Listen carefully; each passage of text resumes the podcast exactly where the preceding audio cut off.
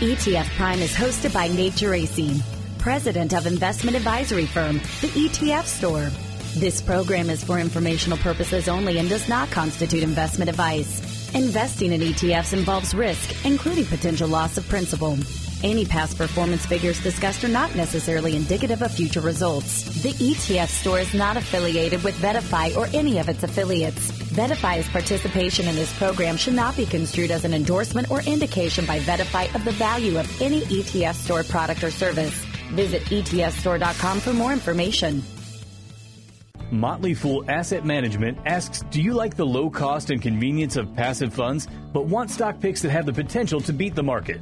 The Motley Fool 100 Index ETF could be the solution you've been looking for. Motley Fool Asset Management took the 100 top-rated stock picks selected by the analysts at the Motley Fool LLC and put them all into one simple low-cost ETF. The ticker is TMFC. For more on this fund from Motley Fool Asset Management, visit FoolETFs.com/ETF Prime. That's FoolETFs.com/ETF Prime.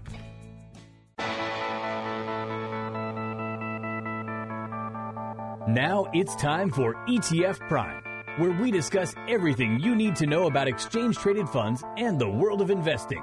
Whether you're an investing expert or just starting out, Nate will help you get up to date with what's happening on Wall Street and show you how exchange-traded funds can help lower your investment costs, reduce your tax bill, and allow you to take advantage of investment opportunities around the world. And now, the host of ETF Prime, Nate Geraci. All right, joining me will be Alex Morris, President and Chief Investment Officer of F/m Investments, who I would say has to be one of the biggest ETF success stories over the past year or so. They launched their first ETF in August of 2022, and actually they launched the first single bond ETF period, but they launched this entire suite of single treasury bond ETFs. And already they're over $3 billion in assets. And I can remember some people questioning these ETFs when they first came out, but investors clearly like this concept. And so we're going to discuss why these ETFs are resonating and get into some of the mechanics around how these work.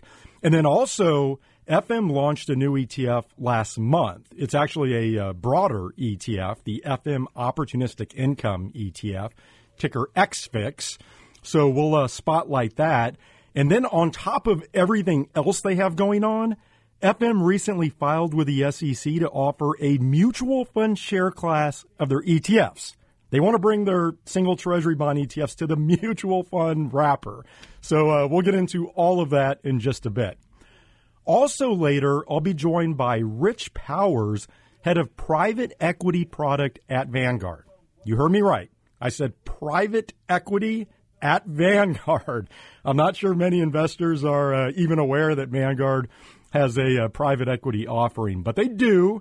They entered this space in 2020, really focused on institutional investors, but they then expanded this to qualified individual investors in 2021. And in true Vanguard fashion, they believe that if private equity is done the right way, so doing things like paying attention to fees and taking a longer-term approach, they believe this can improve investor outcomes. And so I'm very interested to hear from Rich on this. This just isn't a topic I've spent much time on, so certainly look forward to that conversation. Now, to start this week, I have VettaFi President Tom Hendrickson on the line with me. And not only that, I'm also joined by someone who probably needs no introduction for those of you who follow the ETF space, Jane Edmondson, who's now VettaFi's head of thematic strategy. She was previously co-founder and CEO of EQM Indexes, which VettaFi recently acquired. And so we're going to spend a few minutes discussing that acquisition, and then we're going to dive into the world of thematic investing and actually get some predictions from both Jane and Tom on where thematic ETFs might be heading. So let's do that right now. Now we're joined by the experts at VettaFi, a new data analytics and thought leadership company that is transforming financial services from an industry to a community, one relationship at a time. We can deliver value to that advisor because that's what they're telling that they want to engage in. We want to make sure that we're putting the right pieces of content in front of them at the right time. Tom, great having you back on the podcast. How have you been? Been great, Nate. Thanks for having us. And Jane, I've got to tell you, it's an absolute pleasure. I know we've met several times in person, but I've never had you on the podcast before, which is a huge miss on my part. So thank you for joining me. Well, thank you, Nate. It's a pleasure to be here. By the way, Tom, I know we're going to get into EQM indexes and thematic investing, but I have to ask you, I saw a video out on Twitter last week of you ringing the bell at the Toronto Stock Exchange. I have to know, what was the occasion?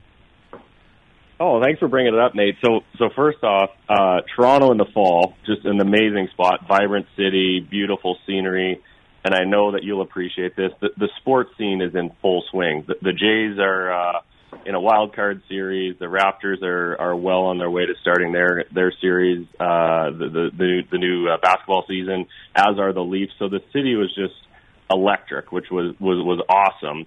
And as I think you know, I'm Canadian. And so doing business in Canada and being able to interact with the ETF community and the asset management community in the Canadian market is always just an honor and a privilege. So what we were there doing in Toronto was we hosted an ETFs in Canada event put on by VettaFi, but hosted at our partners and friends at the TMX Group, owner of the Toronto Stock Exchange, at their facility. And it included a bell ringing, opening the Canadian market last Wednesday morning. We talked ETFs all morning. Dave Nadig was there, John Fee, Brian Coco, shared sort of the VettaFi perspective, obviously coming with a more U.S. angle to it, but also one with a global bent. But they got to hear a lot about, the ETF community's perspective from a Canadian asset manager. So it was a jam-packed day. I think we had more than 170 representatives across the ETF community. So we were doing what VettaFi does. We were up there building community, listening, learning, and ultimately trying to find ways to do more business in Canada. So thanks for bringing it up. Yeah, I loved it. And for listeners, you were front and center up there on the podium. I mean, look, I think just being up on the podium for any bell ringing, whether it's at the Toronto Stock Exchange or NYSE or whatever, is a huge honor and privilege. You actually were ringing the bell, which I loved.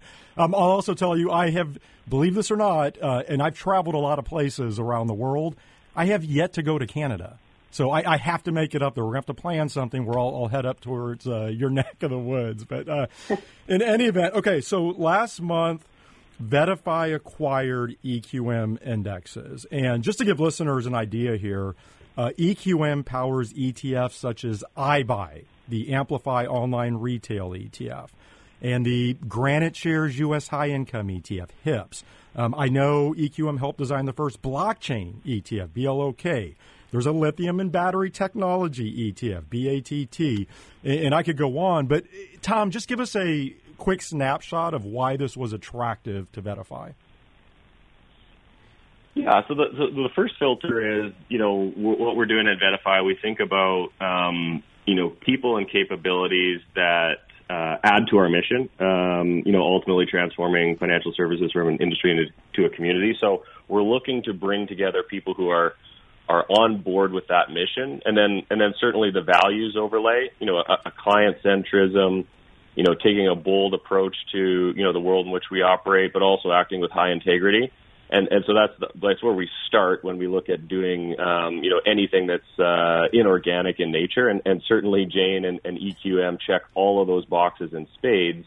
And what it does is it really, as we get down to the capability level, it augments a very rich history of thematics at VettaFi. So we've got over $10 billion of thematic indices linked to VettaFi indexes already, and this adds to that.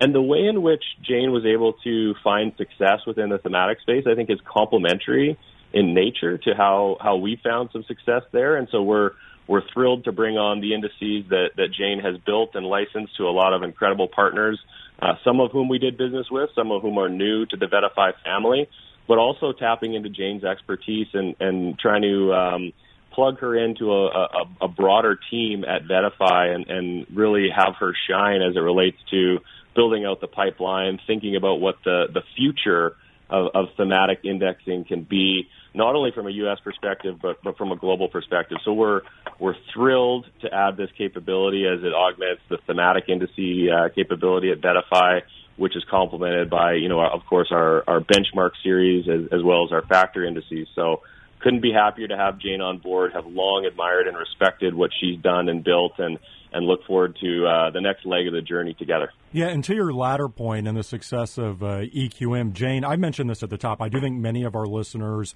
who closely follow the ETF space, they're certainly familiar with you and EQM. But for those who aren't, give us a quick snapshot of your background and this business you built. Yeah, so I was, as you mentioned, the co-founder of EQM Indexes, and it was kind of a small boutique developer of ETF indexes. And we really tried to focus on custom and bespoke indexes, including things like thematics.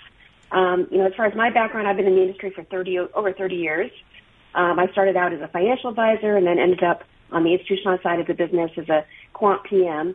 And then we founded EQM back in 2015.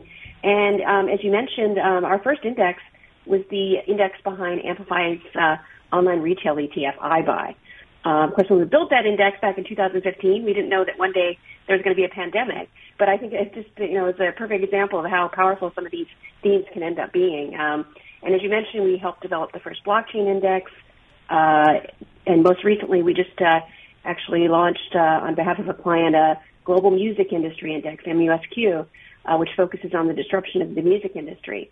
So we've worked on some really fun projects, but, I think underpinning our approach was we were always customer-centric, similar to VettaFi. We didn't just create indexes for clients. We also really viewed ourselves as a partner in the process and help them to support the indexes on the marketing side. So joining VettaFi, it just made a ton of sense to kind of take our growth to the next level. Our values were really aligned in what we wanted to do for the clients. And, I've been telling people it's now that I've integrated a little bit here, it's like marketing and sales and research is on steroids, coming from a small startup. So it's just been really a great transition. I was looking at the press release announcing this acquisition, and I actually want to read you both a quote from VettaFi's Brian Coco, who's head of index products. I'm sure you both saw this, but I just love the way that he framed this. And, Jane, I'd actually like to get your reaction to this. So Brian said, quote, "A great investment idea can often remain just that, an idea. But with a well-constructed index, great investment ideas can become great investments." And again, Jane, I'd love to have you talk more about that because most investors just see the end product, right? They see the ETF. But I love this concept of a great investment idea never seeing the light of day without firms like EQM. So can you just elaborate on that a little bit? Like basically how you take an idea and construct an index around it. Yeah, and I think that was one of the ways we kind of carved a little niche for ourselves in the industry because, we weren't trying to compete with the standard kind of market cap benchmarks, but we really wanted to create thoughtful products that, especially on the thematic side, that really gave investors pure play exposure to specific themes. And I think as far as, some of the elements of good themes, there's both good and bad products out there, but, what we look at is it has to really be a long-term secular disruption. So it can't be a fad. It can't be, sort of a flash in the pan idea. This has to be something that has long staying power, and it's a good long-term investment. And then, the other aspect of thematics, I think, is that it has to be investable. So it can't be too narrow or niche, and there have to be companies that truly represent the opportunity in that theme. And then finally, I think, another element of thematics is that it has to be nascent. So it, it's a long-term theme. It has to have staying power, but you want to be early in the cycle, right? The theme can't have already played itself out.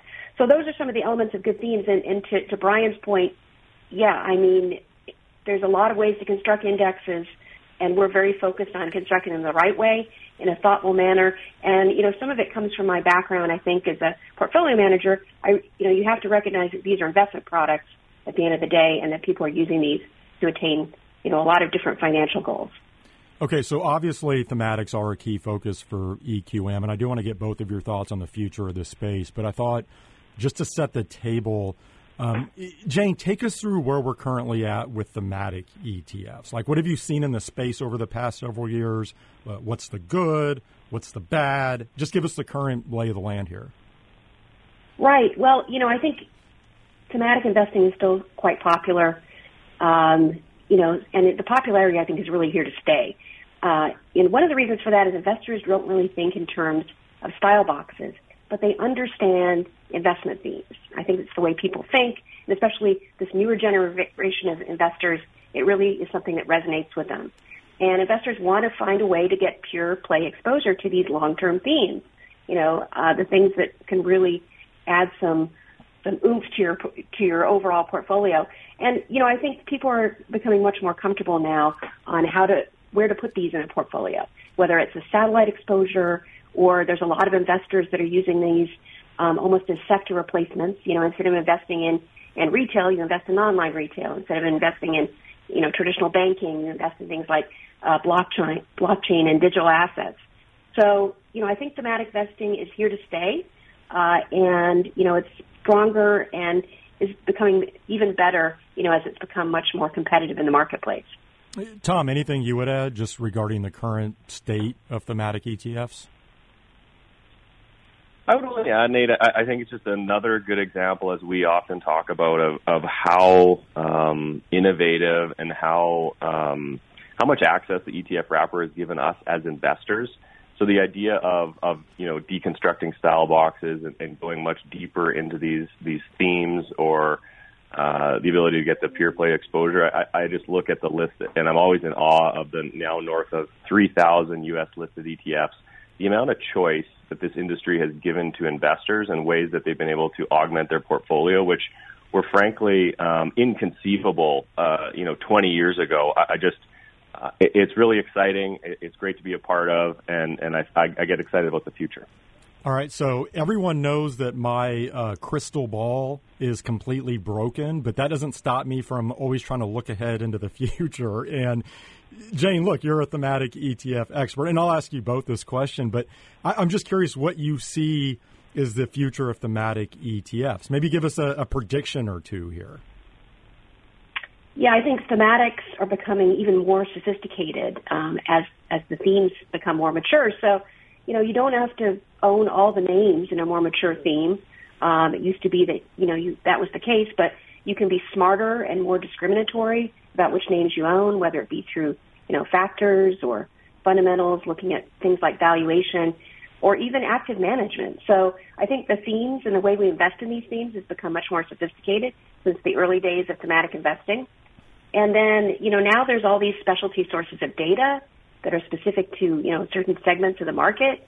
And even AI is coming into play these days as a way to select companies within certain themes. So there's a lot of tools available. So, you know, I kind of view this as thematics 2.0. It's going to become even more sophisticated, and investors are going to have even a better experience in getting exposure to these various themes. With that sophistication, one of the things that we always talk about on this podcast is just the need for ETF education. And I don't think this is only in the thematic space. I think in general, we've seen more sophisticated ETF products come to market. Jane, I mean, how does education play into that? You know, if you're an end investor, you're an end advisor, and some of these products are becoming more sophisticated, which I think is probably good in the thematic ETF space, because with that sophistication, there's probably more real investment substance behind these themes. You'd mentioned before, you know, sort of moving beyond fads. I think that's a good thing, but maybe talk just a little bit about the role of investor and advisor education here as well. Yeah, I think that's definitely the case. And, you know, one of the nice elements of the ETF wrapper is the transparency. That investors do know the names that they own. And so I think investors want that transparency and want to it helps them to understand what they're investing in. So investor education is very important. And, you know, particularly now with, you know, the regulators are looking into some of the naming rules to increase the transparency there, you know, helping investors kind of know what they own. You know, it's been, you know, certainly very topical with regard to ESG products, but also with thematics as well. Investors have to have, you know, pure play exposure. There has to be a certain percentage, up to 80% of the funds have to be in that theme, and it has to be quantitative and it has to be, you know, measurable. So, you know, investor education is important, but I think the regulators are also stepping in to make it a safer environment for investors as well. Tom, any thoughts on the future of thematic ETFs? I'm assuming VettaFi is clearly bullish, or else you wouldn't be acquiring firms like EQM. I know you had another big acquisition of a thematic ETF player or the index behind them earlier this year. Just what do you see in this space moving forward?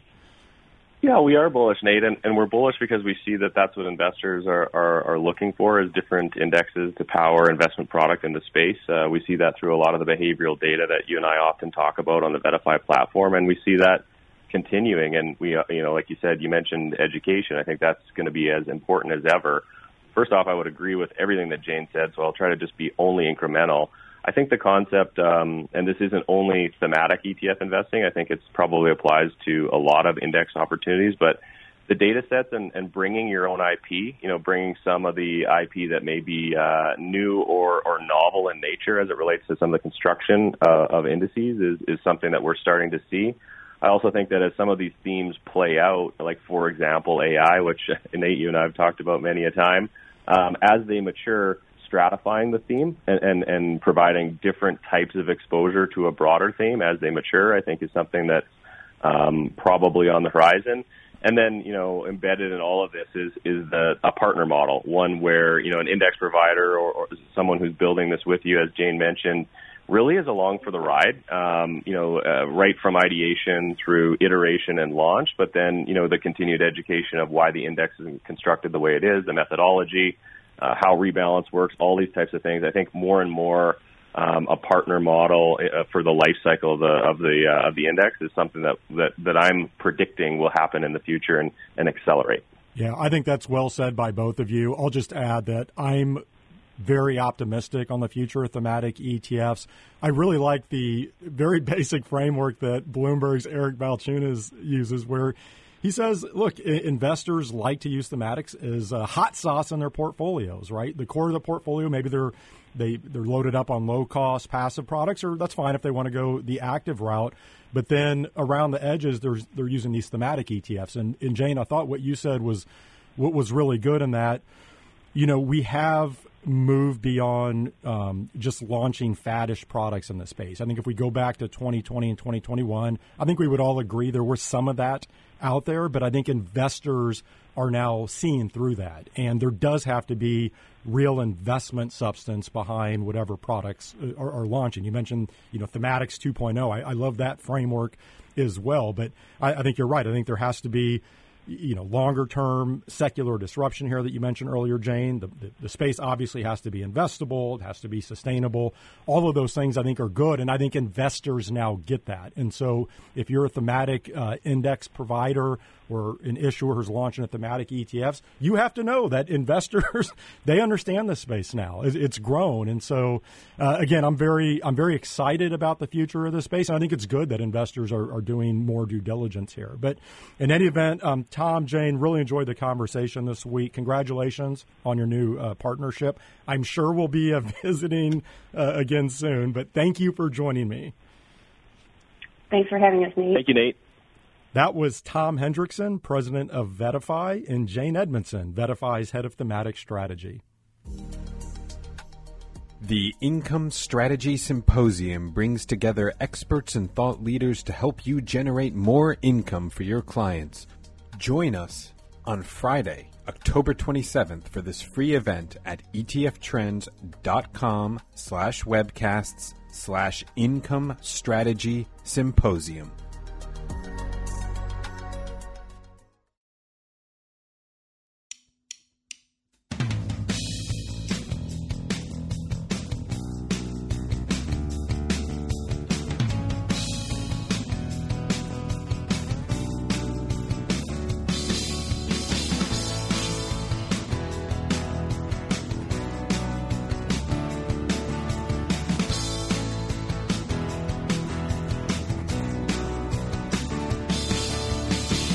I'm now joined by Alex Morris, President and Chief Investment Officer of F/m Investments, who currently offers 9 ETFs, now over $3 billion in assets.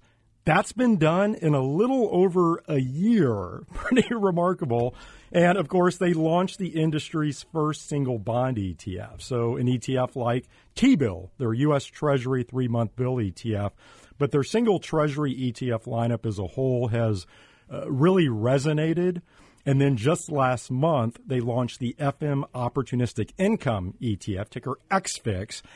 And not only that, they recently filed with the SEC to offer mutual fund share classes of all of their ETFs.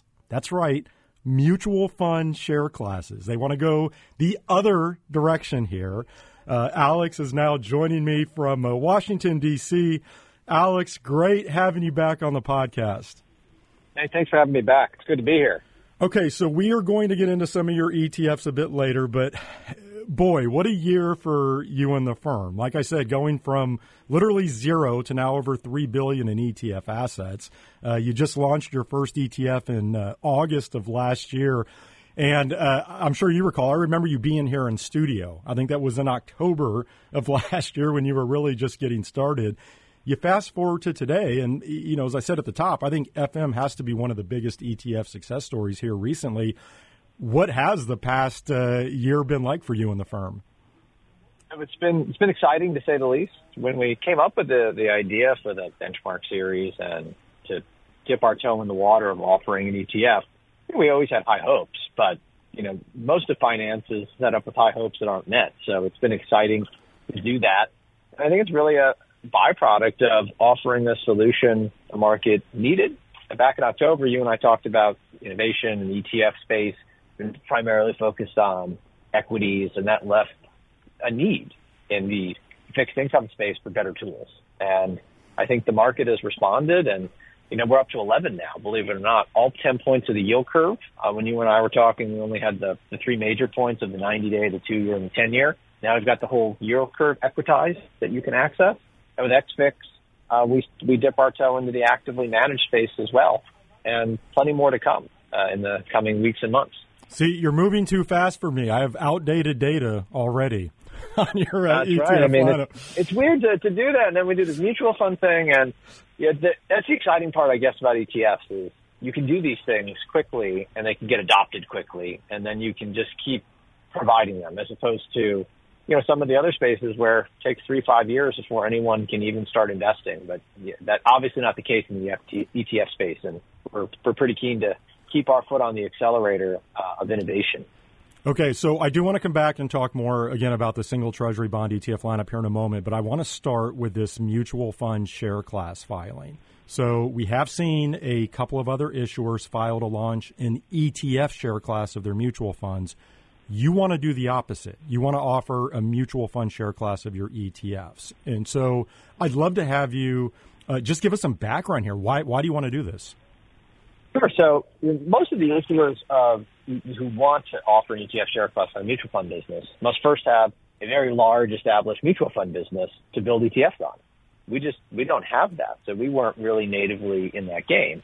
But also many of them want it for the tax advantages and other sort of requisite things that are good for that for the established franchises they have. You know, our interest is perhaps a little different. We looked at the issues in running a mutual fund ETF, you know, multi-share class model around one share class subsidizing the other. Obviously, with mutual funds, you tend to have multiple different fee rates for different share class types, and it gets very complicated. And then you have the notion of what do you do when you need to raise cash in one, but you can't raise it in the other. But the single treasury ETFs are effectively cash equivalents anyway. We're able to settle those trades quickly, and we're really dealing in the cash market. So we thought we had an opportunity to answer some of those questions in a very pure way, in a much more pure way than a fund that's going to trade 150 different equities would. And as a result, we looked at it and said, oh, okay, well, maybe this will answer the demand that we've had from folks in the defined benefit, defined contribution space who wanted us to launch a mutual fund version of T-bill or X-bill. And it didn't make a lot of sense for us to do that. And particularly when you track a single security, you pretty quickly see the differences between the two. And charging differential fee levels and having these different features didn't make much sense to us. But when we saw the opportunity to do it inside of a single account where we could benefit from the scale of having a much larger basket of that one bond to trade, now all of a sudden everybody started to benefit from that that outcome. And we thought that made a lot of sense to do. So really, this is about accessing that 401k and 403b, et cetera, market. Is that really the primary goal at the end of the day? It is. I mean, there are 0.4% of those plans today currently offer ETF capabilities. And that means there's 99.6% of the market that can't access our innovation. And we wanted to provide them solutions. And this felt like the best way for us to be able to do that.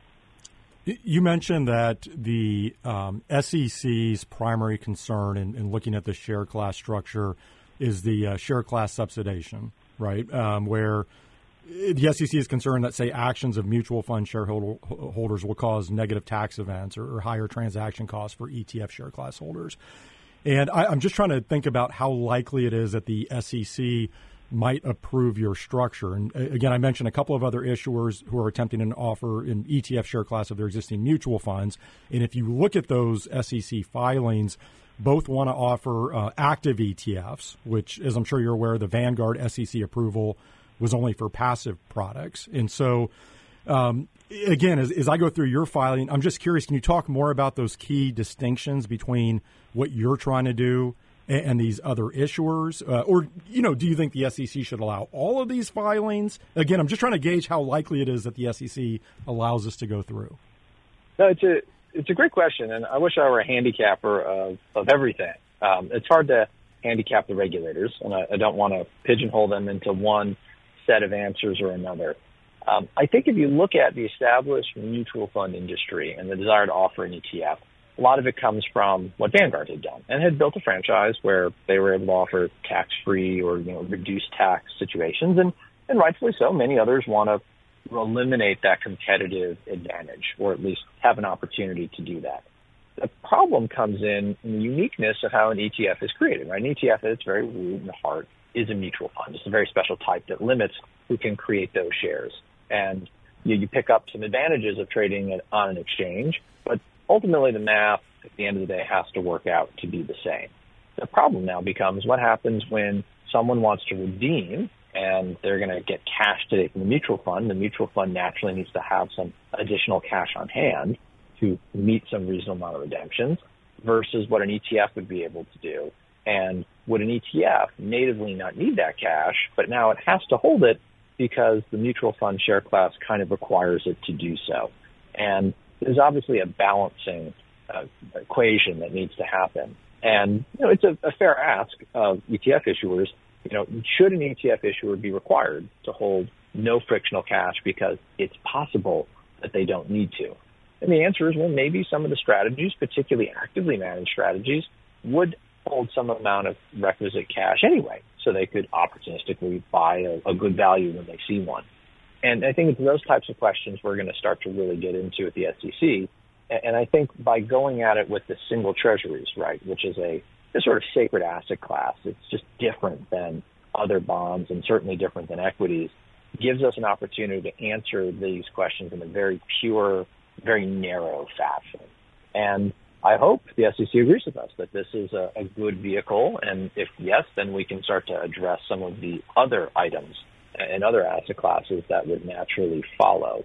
But so far, you know, we're waiting for the SEC to respond, and we're excited for conversation with them. And we hope that there is a mechanism, whether it's our application, the other applications, which present compelling reasons unto themselves, different from ours. And then what I suspect will be many, many more that will come in the coming quarters to really allow equal participation regardless of the security type you want to acquire or the account you want to put it in. Because I think that's really what we're trying to do for investors is give the maximum and broadest possible set of tools and the most universal investment experience regardless of where it may be. And you know, we've created this alphabet soup of security types and account types and different parts of our code that we talk about. At the end of the day, we know investors want a simple, investable, understandable solution, and finding a way to make certainly ETFs that folks understand and invest and follow strategies like the benchmark series do available universally seems to be consistent with that image and message, and probably a good thing for investors and their advisors. Alex, before we move on here, I have to ask you, I saw in your press release on this mutual fund share class filing that you also applied for a provisional patent on this structure. How would you propose accomplishing that? Like, how would what you're doing be any different than Vanguard's expired patent? Because I'm just trying to understand how you could patent something that, at least to me, looks pretty similar to a patent that just expired. But clearly I'm no IP attorney. You know, and neither am I, so I don't want to pretend to play one or tell you I didn't even stay at a Holiday Inn Express last night to be able to play one on TV. But practically speaking, I think the way that patent was written allowed the flow to go one way, and in looking to reverse that, there are some unique differences in how we would handle tax lot integration, the taxable state of the accounts, what types of accounts you might work with, and how we would work with the APs and the TAs to make this work. And rather like doing with the SEC, you know, it's a long road with any government regulator. They could agree with us. They could not. They could, have a series of questions that we can answer and then try to come to a conclusion or resolution on. But we shall have to wait and see as well. Unfortunately, it's one of those, I wish I had better answers and a better view. I think it's, we put the paperwork together. We thought it made sense and think it does. And, you know, we hope that the combination of these two concepts together would give the SEC enough reason to approve their side, knowing that if they made an approval for us, it wouldn't be broadly used across the board, and that it would have some control mechanism on it, which would probably be for the safety of everybody. No, I appreciate the candidness on both of those responses in terms of how the SEC might handle this, and certainly the patent office. Okay, so in terms of your ETFs, I know many listeners are pretty familiar with the single treasury bond ETF lineup, but I still want to pick an ETF here and just have you explain how it works and how you view the merits. And so I picked U2, which is your U.S. Treasury 2-year note ETF. And there's two things I'd like you to cover. So, again, first just explain what this ETF is doing. But then I think more importantly, explain why someone would own this versus an ETF like, say, the iShares 1 to 3 year Treasury ETF. Sure. So U2, the ETF, not the band, invests in the on-the-run 2-year Treasury, which is a very liquid, well-known issue, part of many common spreads, the 2 10-year spread, et cetera. And it's a well-known point on the curve. And it behaves just fundamentally differently than, say, that 1 to 3 year, which has a pretty wide swath of the curve. And the duration difference between 1, 2, and 3 is meaningfully different. The volumes traded on those securities meaningfully different. And when you look at the on the run versus the basket of other securities that might be aged somewhat, right? A 2-year bond could be the on the run that we buy. It could be a 30-year bond that's 28 years old and has different characteristics, different coupon rates, you know, different ways of behaving. And we wanted to focus on the on-the-run because it's liquid. So even back on March 8th, 2020, when a good chunk of the bond market seized up for a few days, including some of the age treasuries, there was still liquidity at a fair price to be had in the on-the-runs. And we felt when we offered the tool set that was very precise, where you could build your exact position on a yield curve, knowing that you were going to always stay at that point on the yield curve, you needed to be in the most liquid and the most quoted side of it. And that's why we offered that specific item. And now when you think about the role that we do it at size and scale. So we can get an economy of scale, not generally available to the average investor.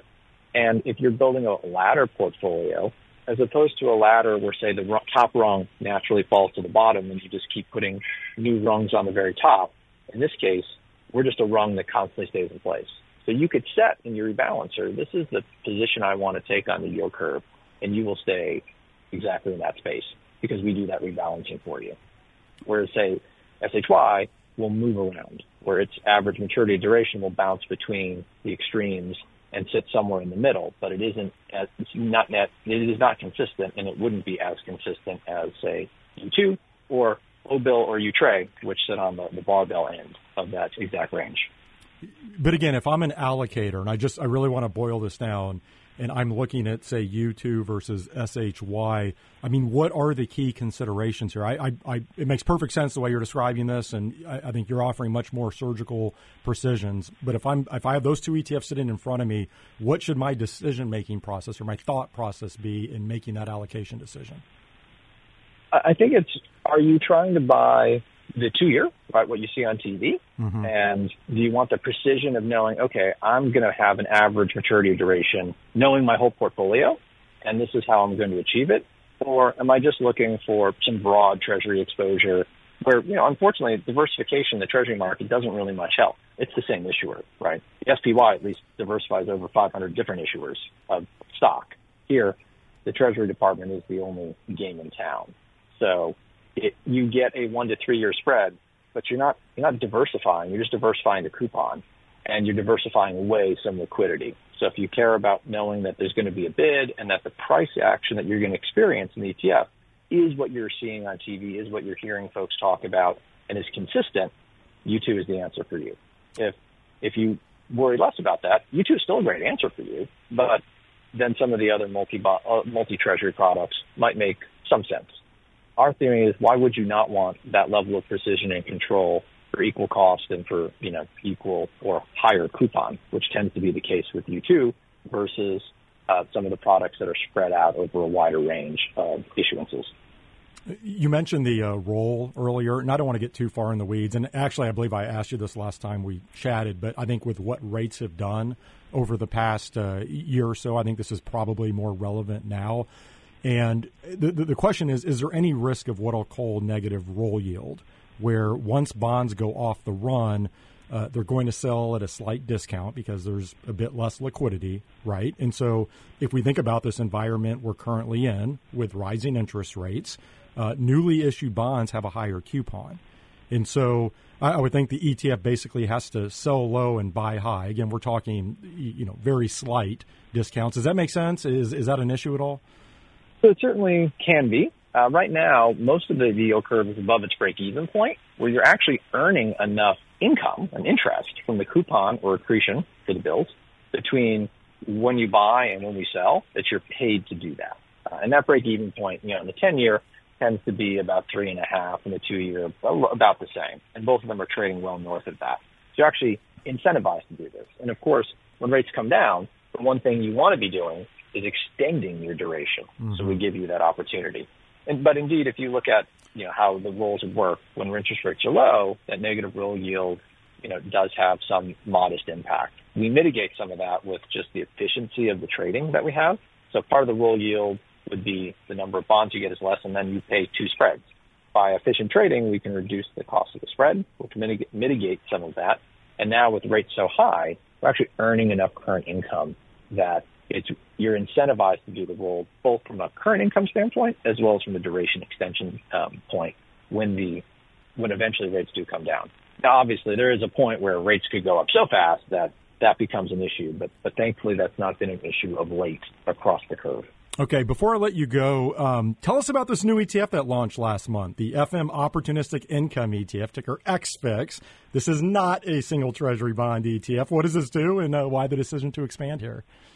Sure. So XFIX runs a strategy that my partner and colleague Pete Baden has been running for over a decade, a 5-star Morningstar strategy in an SMA that focuses on generating income. So in the same way that folks would buy T-bill, Expo for income, this does it in the credit markets. It's opportunistic, so it's not required to buy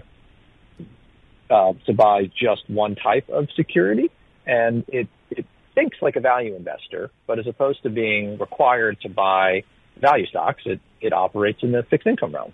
And as a result, Pete's put together a great track record for folks who want to buy fixed income, who want that fixed income to generate a meaningful return for them, and we want to understand what we're doing beyond just, you know, a lot of bond gobbledygook that tends to happen in a lot of these actively managed fixed income strategies. So Pete put this track record together, been running it in the SMA. You know, it's been one of those best kept secrets for a long time. And best kept secrets are great for some, but in this industry, a larger AUM that tends to benefit both current holders and future ones. So we brought it out as the first of our actively managed credit items.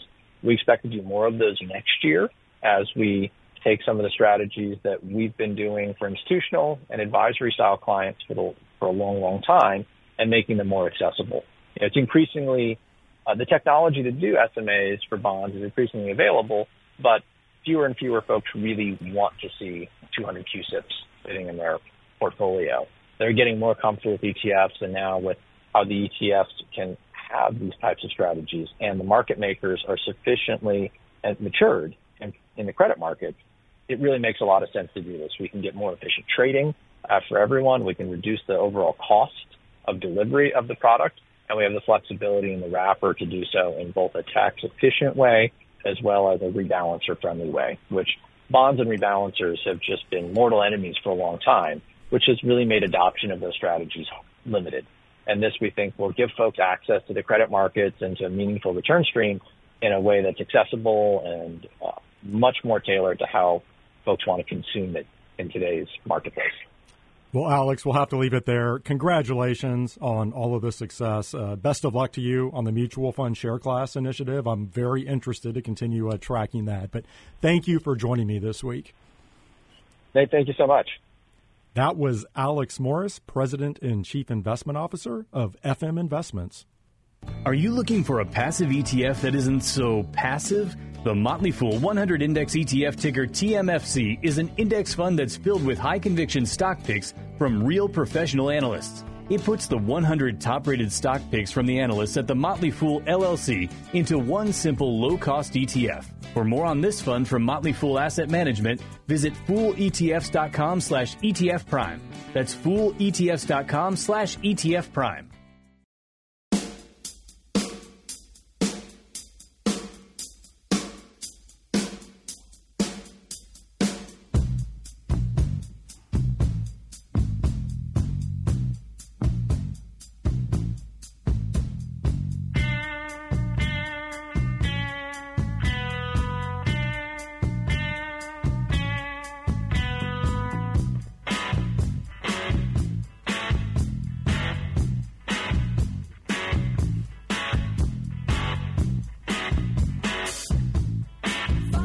I'm now joined by Rich Powers, head of private equity product at Vanguard, who's obviously one of the world's largest asset managers, currently over $8 trillion in global assets. And I know many listeners of this podcast are very familiar with Vanguard's ETF lineup and certainly their mutual fund offerings as well. But you might not be aware that Vanguard also provides access to private equity. This is in partnership with HarborVest, as we'll get into. Rich is now on the line with me from Pennsylvania. Rich, always a pleasure. Thank you for joining me. Nate, thanks for having me on again. Okay, so as I understand it, Vanguard entered the private equity space back in early 2020 through this partnership with HarborVest. And initially, this was aimed at institutional clients. But then in 2021, you expanded access to qualified individual investors as well. And so to start, perhaps give us some more background here, just in terms of why Vanguard got involved in this space and talk about the current offering and who can access this. Sure. Yeah. So we've been looking at the private equity markets for a number of years in terms of bringing a product to our clients that could help them improve investment outcomes. And improving investment outcomes is always where we start. The marketplace has evolved quite a bit. The demands of our clients have evolved quite a bit. And so you know, the stars aligned in terms of our ability to get comfortable with the market and what we're able to find in terms of partnering with a great firm like HarborVest to bring an offer to our clients. You know, a couple interesting things that kind of happened along the way between when we first started looking at this and ultimately when we got involved is you can look at the private equity market and its representation of the global equity market cap. And today, it's close to 10% of the total equity market cap is held in private companies. And so more and more of our clients, the equity markets, was not accessible to our clients. And so this was a way for us to bring that to them, improve investment outcomes. And in terms of like what we're doing here with HarborVest, this is what they call in the industry a drawdown fund, so a conventional kind of closed-end fund that's available for qualified purchasers. And what clients end up doing is they commit a pool of capital. That capital is called over a couple of years and allocated across the investment portfolio of HarborVest. And what we're trying to deliver in this product is really a turnkey solution. It's diversified across different strategies, so primary and secondary strategies. It's diversified across different stages of companies, be it growth or venture or buyout, and it's diversified globally. And so this is a broadly diversified offer that's available to our personal investor organization, which is both self-directed and advised clients, as well as our institutional advisory services business. Okay, and tell us a bit more about HarborVest for people unfamiliar with that firm. Yeah, so HarborVest has a long history of investing in private markets about a 40-year history allocating capital in the private equity market and also in private credit and other segments of the market. And they're a private partnership. And so their alignment in terms of the results that they deliver to their clients is very, very clear. They have a very long-term focus, and their track record's a pretty compelling one. And certainly that, among many other factors, got us very interested and ultimately allowed us to partner with the firm.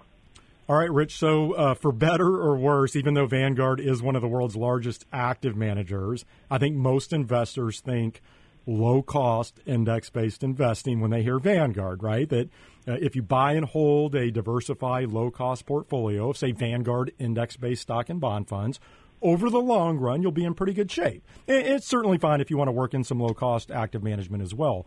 But I don't think most investors think private equity when they hear Vanguard. And so I'd love to have you explain how this fits into Vanguard's overarching investment philosophy. Essentially, what's Vanguard's case for private equity?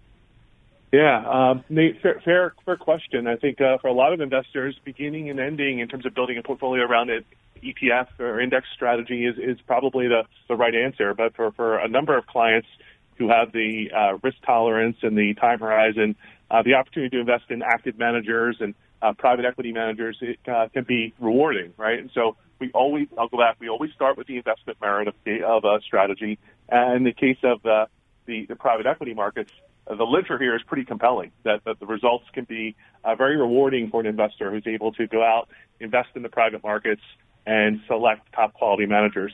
But I think that last point is a really important one, right?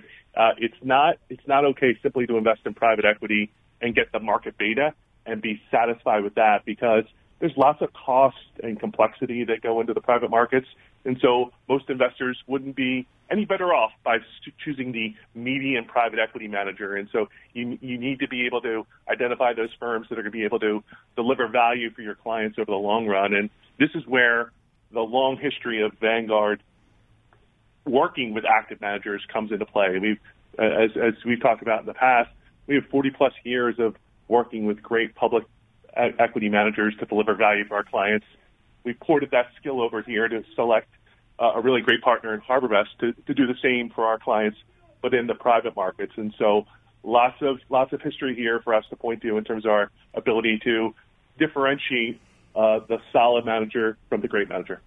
I'm curious, since this offering has been live, so a few years now, what are you hearing from investors on why they do or why they don't decide to add private equity to their portfolios through you? Because I would say the prototypical Vanguard investor is a special breed, right, in a good way. And so I'm curious how they're viewing this offering. Yeah, I think for those clients who have decided to take advantage of the offer, things like the excitement of being able to access strategies that were historically only available to very large and sophisticated institutions was compelling. A number of our clients knew who HarborVest was, and so their reputation and their track record preceded them and certainly has been intriguing to those clients, and that's allowed them to ultimately get comfortable and make allocations here. Obviously, I think the most important reason why an investor has decided they wanted to take advantage of this offering is the fact that there's a potential to improve investment outcomes and performance here, right? So depending upon the success of the investment portfolio and the allocation a client makes, you could be talking about adding about 100 basis points of total return to an overall client portfolio. And in an environment where returns are relatively low, that certainly has lots of appeal. Now, not everyone is taking us up on this who qualifies, and that's not surprising to us. And I would bucket the reasons why into three groupings. So the first reason why investors haven't taken advantage of the offering is the illiquid nature of the product, right? It's a 14-year term fund. And even though your capital isn't locked up for a 14-year window of time, that risk, I think, for some clients certainly has kept them at bay. Complexity is probably another reason why clients have chosen not to allocate yet.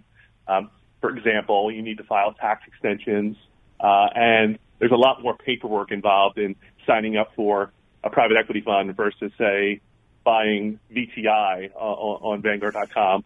And then the last thing, and this probably won't be surprising to you, is education. Mm-hmm. You know, for a lot of our clients, private markets are a new concept or something they haven't invested in before. And so, as you can imagine, we spend a lot of time educating them on what it is, what it's not, the value prop, and what you need to be aware of.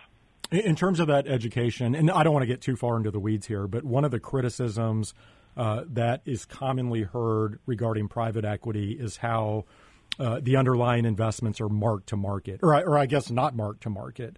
And I can actually see some behavioral benefits here in that optically PE provides a smoother ride because of that. It doesn't appear quite as volatile. Do you have any comments around that topic? I guess that would be the pro that I just gave. Are there cons here?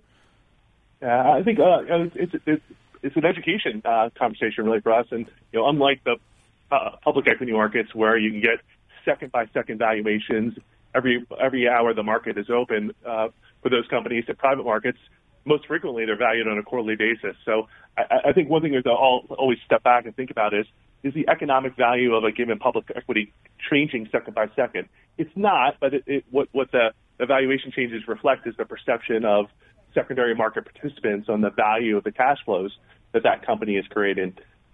There's not a secondary market for incorporating that type of perspective for private companies because they're pretty closely held. And so you have to rely on these quarterly valuations. And there's a variety of mechanisms that are done there. There's discounted cash flow. There's an asset-based approach. There's a market comps approach to valuing. So I think there's the critique probably is lots of discretion is left to the owner of the company to value that business. And maybe that leads to overvaluing when markets are really frothy and maybe not marking it down as much when markets start to slide. But I think what you always have to come back to is what are the incentives for a private equity owner to do that, right? Ultimately, the way they're going to create value for their end clients, their limited partners in their fund, is through some type of a realization of selling that company either to another strategic buyer or through an IPO. And if they've been carrying it at a higher valuation than it deserves, that's going to be reflected when that transaction happens. And that's just simply not, it doesn't really happen with great regularity in this marketplace. And if it did, the jig would be up for that manager in terms of their bias towards higher valuations. And so I understand why there could be some skepticism here, but I think the data would prove that valuations are, there's kind of an art and science to it, and by and large the valuations are on target. Is there any concern that as access to private equity broadens through platforms such as yours, maybe its return attributes erode? That's something we always hear in the ETF space, right? That as access to asset classes or strategies is quote-unquote democratized, there's this risk that any potential alpha gets arbitraged away. I don't know that I fully agree with that, but I'm curious, any thoughts around that as it pertains to the private equity space? Yeah, I understand the line of thinking there, and certainly we can look at the public active equity manager universe as an example where perhaps some of that intense competition is challenging, right? They're encountering ubiquitous availability of data on all the underlying companies, the high level of processing available in the market by fundamental managers or quants to take and distill all this publicly available information into what ultimately the value of a company should or shouldn't be. And as a result, what you see is the difference in the performance for the best-performing U.S. equity active managers and the worst-performing can be measured in hundreds of basis points. And that sets over a universe of around 4,000 or so public companies. If you look at private markets, there's about 60,000 PE-backed companies in the U.S., and they don't file public reports, as we were just talking about, and they don't hold analyst calls. And so there's a real opaqueness and information asymmetry, and really highlights the importance of access and relationships for many of these private equity managers to create differences in return profiles between the best and worst managers. There, you're talking about the difference between the best and worst manager could be measured in the thousands and thousands of basis points. And so there's no doubt there's going to be some competition that as more and more investors invest in the private market, it's going to make it more challenging for private equity managers to repeat what they've done in the past. But certainly I think what we have to recognize is there's a fundamentally different marketplace that they're operating in than, say, what an active public equity manager is dealing in. Rich, just a couple of minutes left here. Obviously, every investor is different, and so this isn't intended to be investment advice in any way, shape, or form. But I'm assuming Vanguard believes private equity should come out of the equity sleeve in a portfolio. Is that correct? So say someone has a 60-40 portfolio and they want to allocate maybe 15% to PE. Should that come out of the 60? Yeah, Nate, I appreciate the disclaimer at the outset there that this is not advice in any way, shape, or form. But, yeah, I mean, we've done work here, and I think the academic evidence would suggest that the same drivers that drive returns for public companies exist on the private side, just at different timelines, as we kind of talked about before. And ultimately, that's cash flows that the underlying companies are generating. And so when we engage with clients, I think there's a conversation that starts with, if you're going to allocate to private equity, that allocation should come from your public equity portfolio. And the driver of how much really depends upon that person's tolerance for illiquidity and for active management. So somebody with a really high tolerance for both of those, maybe 30% of their equity portfolio should be allocated to private equity.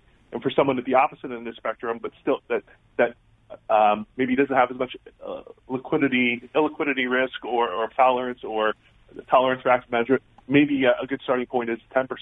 Once you start making allocations smaller than that, I think it ultimately kind of calls into question how much value can be derived from a private equity allocation. But I think what we see in terms of the client conversations we have is kind of 30% is kind of towards the upper end of what clients would feel comfortable with, and 10% is usually kind of a starter position for those clients who are maybe less familiar or just have a lower tolerance. And you alluded to this earlier, but just to be clear, for investors who are interested in this offering, how exactly do they access this private equity platform? And are there any minimums or other limitations in terms of the investments? Just any high-level nuances? Yeah, this is a different type of product relative to all the other products that you all are familiar with, in the ETF and mutual fund form. So this fund is only available within our personal investor organization for both the self-directed and advised clients who are qualified purchasers. That like a shorthand way of thinking about that is they have more than $5 million of investable assets. And then it's also available to our institutional advisory services clients. Think of them as endowments, pensions, and foundations, where we act as a bit of an outsourced CIO. So it's not available across the entire Vanguard platform, only through those two businesses. The other kind of dimensions to the fund are, as I mentioned earlier, it's kind of a 14-year life. Capital is called over the first few years of time. You're not putting in the capital right away, but the capital, and then it's distributed over time. But a 14-year life for the fund's investments, and then. Those capital calls happen over that front half of that time horizon, so call it the first 5 or so years. So a client, say, if they're committing $1 million, they're not allocating $1 million right away. It's drawn down over the first five or so years as HarborVest is making investments on their behalf. Well, Rich, really appreciate the insight. Again, I think this will open some investors' eyes hearing about Vanguard's private equity offering. Very interesting. Thank you for joining me. Thanks for the opportunity to chat with you again. That was Rich Powers, head of private equity product at Vanguard. That'll do it for this week's ETF Prime. I want to thank one of our sponsors, TEMA ETFs. If you would like to learn more about the CANC Oncology Fund, you can visit TEMAETFs.com/CANC. Next week, I'll be joined by Rich Lee, head of program and ETF trading with Baird. He's going to cover a number of ETF topics. I'll just tell you, if you haven't heard Rich before, you're in for a real treat. And then Ed Rosenberg, head of ETFs and fund management at Texas Capital Bank, will spotlight the Texas Capital Texas Equity Index ETF. Can't wait for that. Until then, have a great week, everyone.